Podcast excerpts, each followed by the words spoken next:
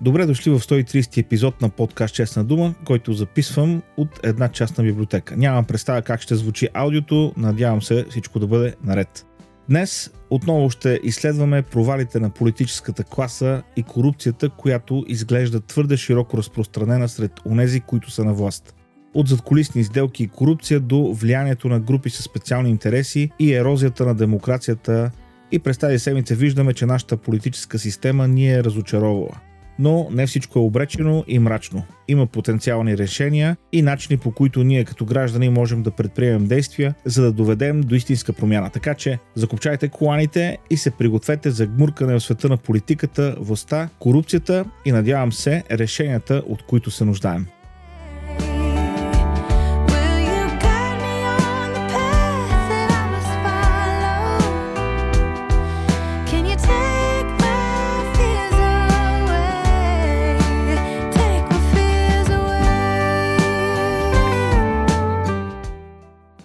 България очаквано третия мандат бе връчен на БСП и очаквано бе върнат. Това е част от схемата на резидента Радев да остане на власт, колкото се може по-дълго.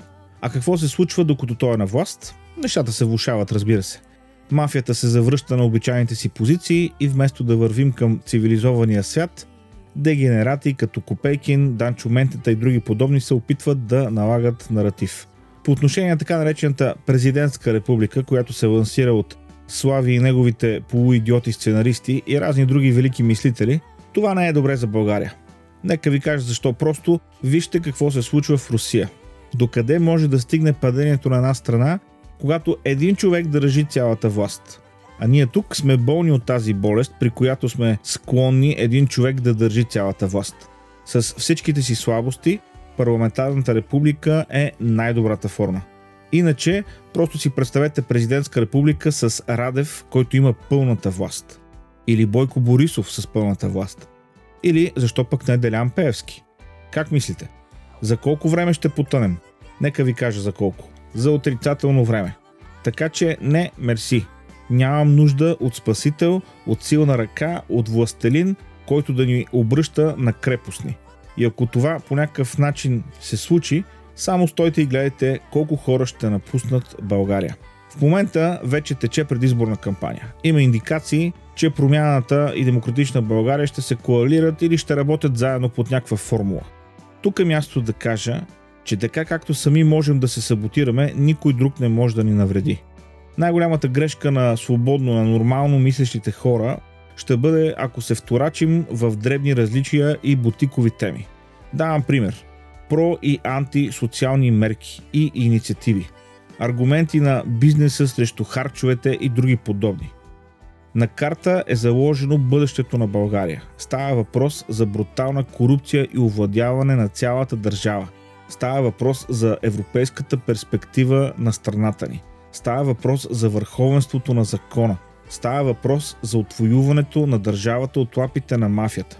Спокойно можем да спорим за подобни теми на по-късен етап, защото, вервайте ми, когато ГЕРБ и ДПС получат мнозинството да се върнат пълноценно на власт, ум ще ви зайде какво ще се случва с социалните харчове, с бизнеса и с правата на малцинствата. Като казах бизнес, вижте какво се случва с Nexo. Това, което се случва с всяка компания, която отказва да се отчита в централите на ГЕРБ и ДПС. Нека кажа, не съм техен клиент. В крипто имам около 100 лева. Като изключим съвсем ранната фаза преди много години, когато помагах на един приятел да навлезе в този свят, като копае крипто, от години не се занимавам с биткоин. Тоест, наблюденията ми в този спор са странични. Това обаче, което казах от самото начало, бе, че предвид качеството на работа на нашата прокуратура, няма да се очудя, ако накрая се окаже, че България ще бъде осъдена и ние ще плащаме за политическите поръчки към Гешев. Сякаш всичко върви точно на там. От прокуратурата получаваме обичайните празни приказки, голи твърдения за сътрудничество с партньорски служби, гръмки обвинения в публичното пространство. Случвало се е безброй пъти и накрая ние плащаме сметката. Напомням ви, че глобите, които ние, данакоплаците, плащаме за спечелените дела срещу прокуратурата на Република България, възлизат на 12 000 лева на ден – толкова ни струват некомпетентността и поръчките на прокуратурата. Както каза и момчето начало на Nexto в интервюто си за 120 минути по BTV, българската прокуратура е аналогова. Това е комплимент. Българската прокуратура не е просто аналогова, тя е допотопна, прогнила и мафиотска по своята структура и естество. Тя е обречена на неуспех с КТБ, с Семерджиев и с всяко едно значимо дело в последните 20-30 години. Първо и преди всичко, те са пропити от корупция. Второ, те са некомпетентни. Това е. И понеже работата с Нексо много бързо се размириса, Гешев тръгна да си прави пиар с молитвена закуска в Белия дом. Да, ама града. Това наложи от Американското посолство да публикуват становище, в което изясняват, че Гешев не е канен официално на тази молитвена закуска, тя не се организира от Белия дом и той ще присъства там в лично качество. Колко конфузно становище на американската държава. Направи Гешев да изглежда като едно бедно дете, което тропа на вратата на дома на хората, които закусват и ги моли да го пуснат, за да хапне с тях. Или както една потребителка в Твитър написа, Гешев е в ролята на лозето, което вместо молитва получи мутика. Вероятно най-добрата шега по тази не успява пиар акция. Но тъй като Гешев ще пътува до Америка, редно е да погледнем и натам, където текат промени в комисиите на Конгреса под ръководството на новия председател Кевин Макарти. След като първият предложен закон за гласуване беше лишаването на данъчната служба от допълнителен бюджет и персонал, Макарти освободи комисията по разузнаване от трима демократи с кошмарна репутация. На първо място Адам Шиф, бивш председател и основен двигател на редица конспирации през последните години, които редовно бяха повтаряни по така наречените мейнстрим медии. На второ място Илхам Омар, иммигрантка от Сомалия, в известна степен олицетворение на американската мечта, само че в най-грозната й форма. Известна с няколко неща. Своята подкрепа за ислямистски терористични организации, явния си антисемитизъм, за който два пъти се налагаше публично да се извинява, и може би третото нещо да ви се стори странно, но тя е известна с това, че е била женена за брат си за една година. Не се шегувам. Целта е била американско гражданство, т.е. измама на имиграционните, но това са подробности. Трети освободен член от тази комисия е Ерик Слоуъл, за който се разбра, че е имал романтична афера с китайска шпионка. В превод, съблазнила го е с цел получаване на информация от него и т.е. той е вече негоден за тази комисия. И заедно с всичко това се вихри скандал за секретни документи, които Джо Байден е отнесъл в къщи и още на кой знае колко места, които сега започват да изкачат. Пълен кошмар. В едно от интервютата с Байден журналистите го питат къде са се намирали тези секретни документи, защо не са били в сигурно, безопасно място и той отговаря, ма как да не са на сигурно място? Те са били в гаража, където ми е паркиран курвета, моята любима кола.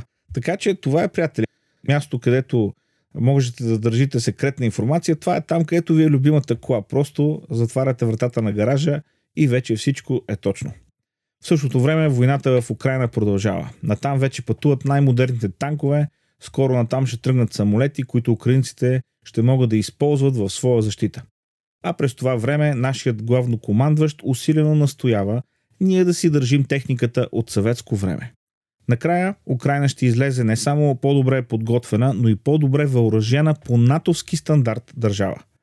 И отново ние ще сме на опашката. И отново, благодарение на корумпираните ни политици и най-вече в случая на резидента Радев. Между другото, другарио резидент, да ви попитам, чие е Крим?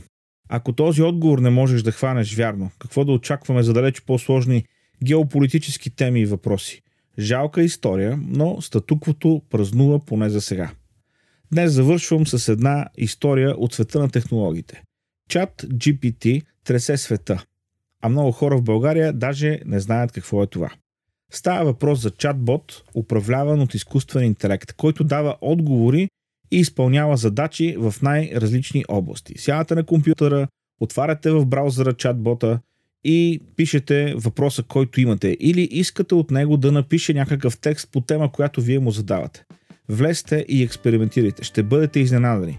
По информация от онзи ден, Чат GPT е изкарал изпита за адвокати пред адвокатската камера, като е написал есета по конституционно право, данъчни закони и граждански права. И взема изпита с петица. Програмисти използват GPT за да поправят или да пишат изцяло нов код. Възможностите изглеждат безкрайни и евентуално обезпокоителни. Нали знаете? Всяка технология много по-лесно може да се използва за зло, отколкото за добро. Толкова за днес. Още един епизод в дебрите на безкрайната история на корупцията в България. Абонирайте се за подкаста, споделете го с приятели, дайте положителна оценка, напишете коментар. Всички бележки и връзки от днес са в записките на епизода. И понеже днес говорихме за корупция и схеми, не забравяйте да пазите портфейлите си и биткоин леджерите си близко до вас, а етичните си ценности още по-близо. До следващата седмица.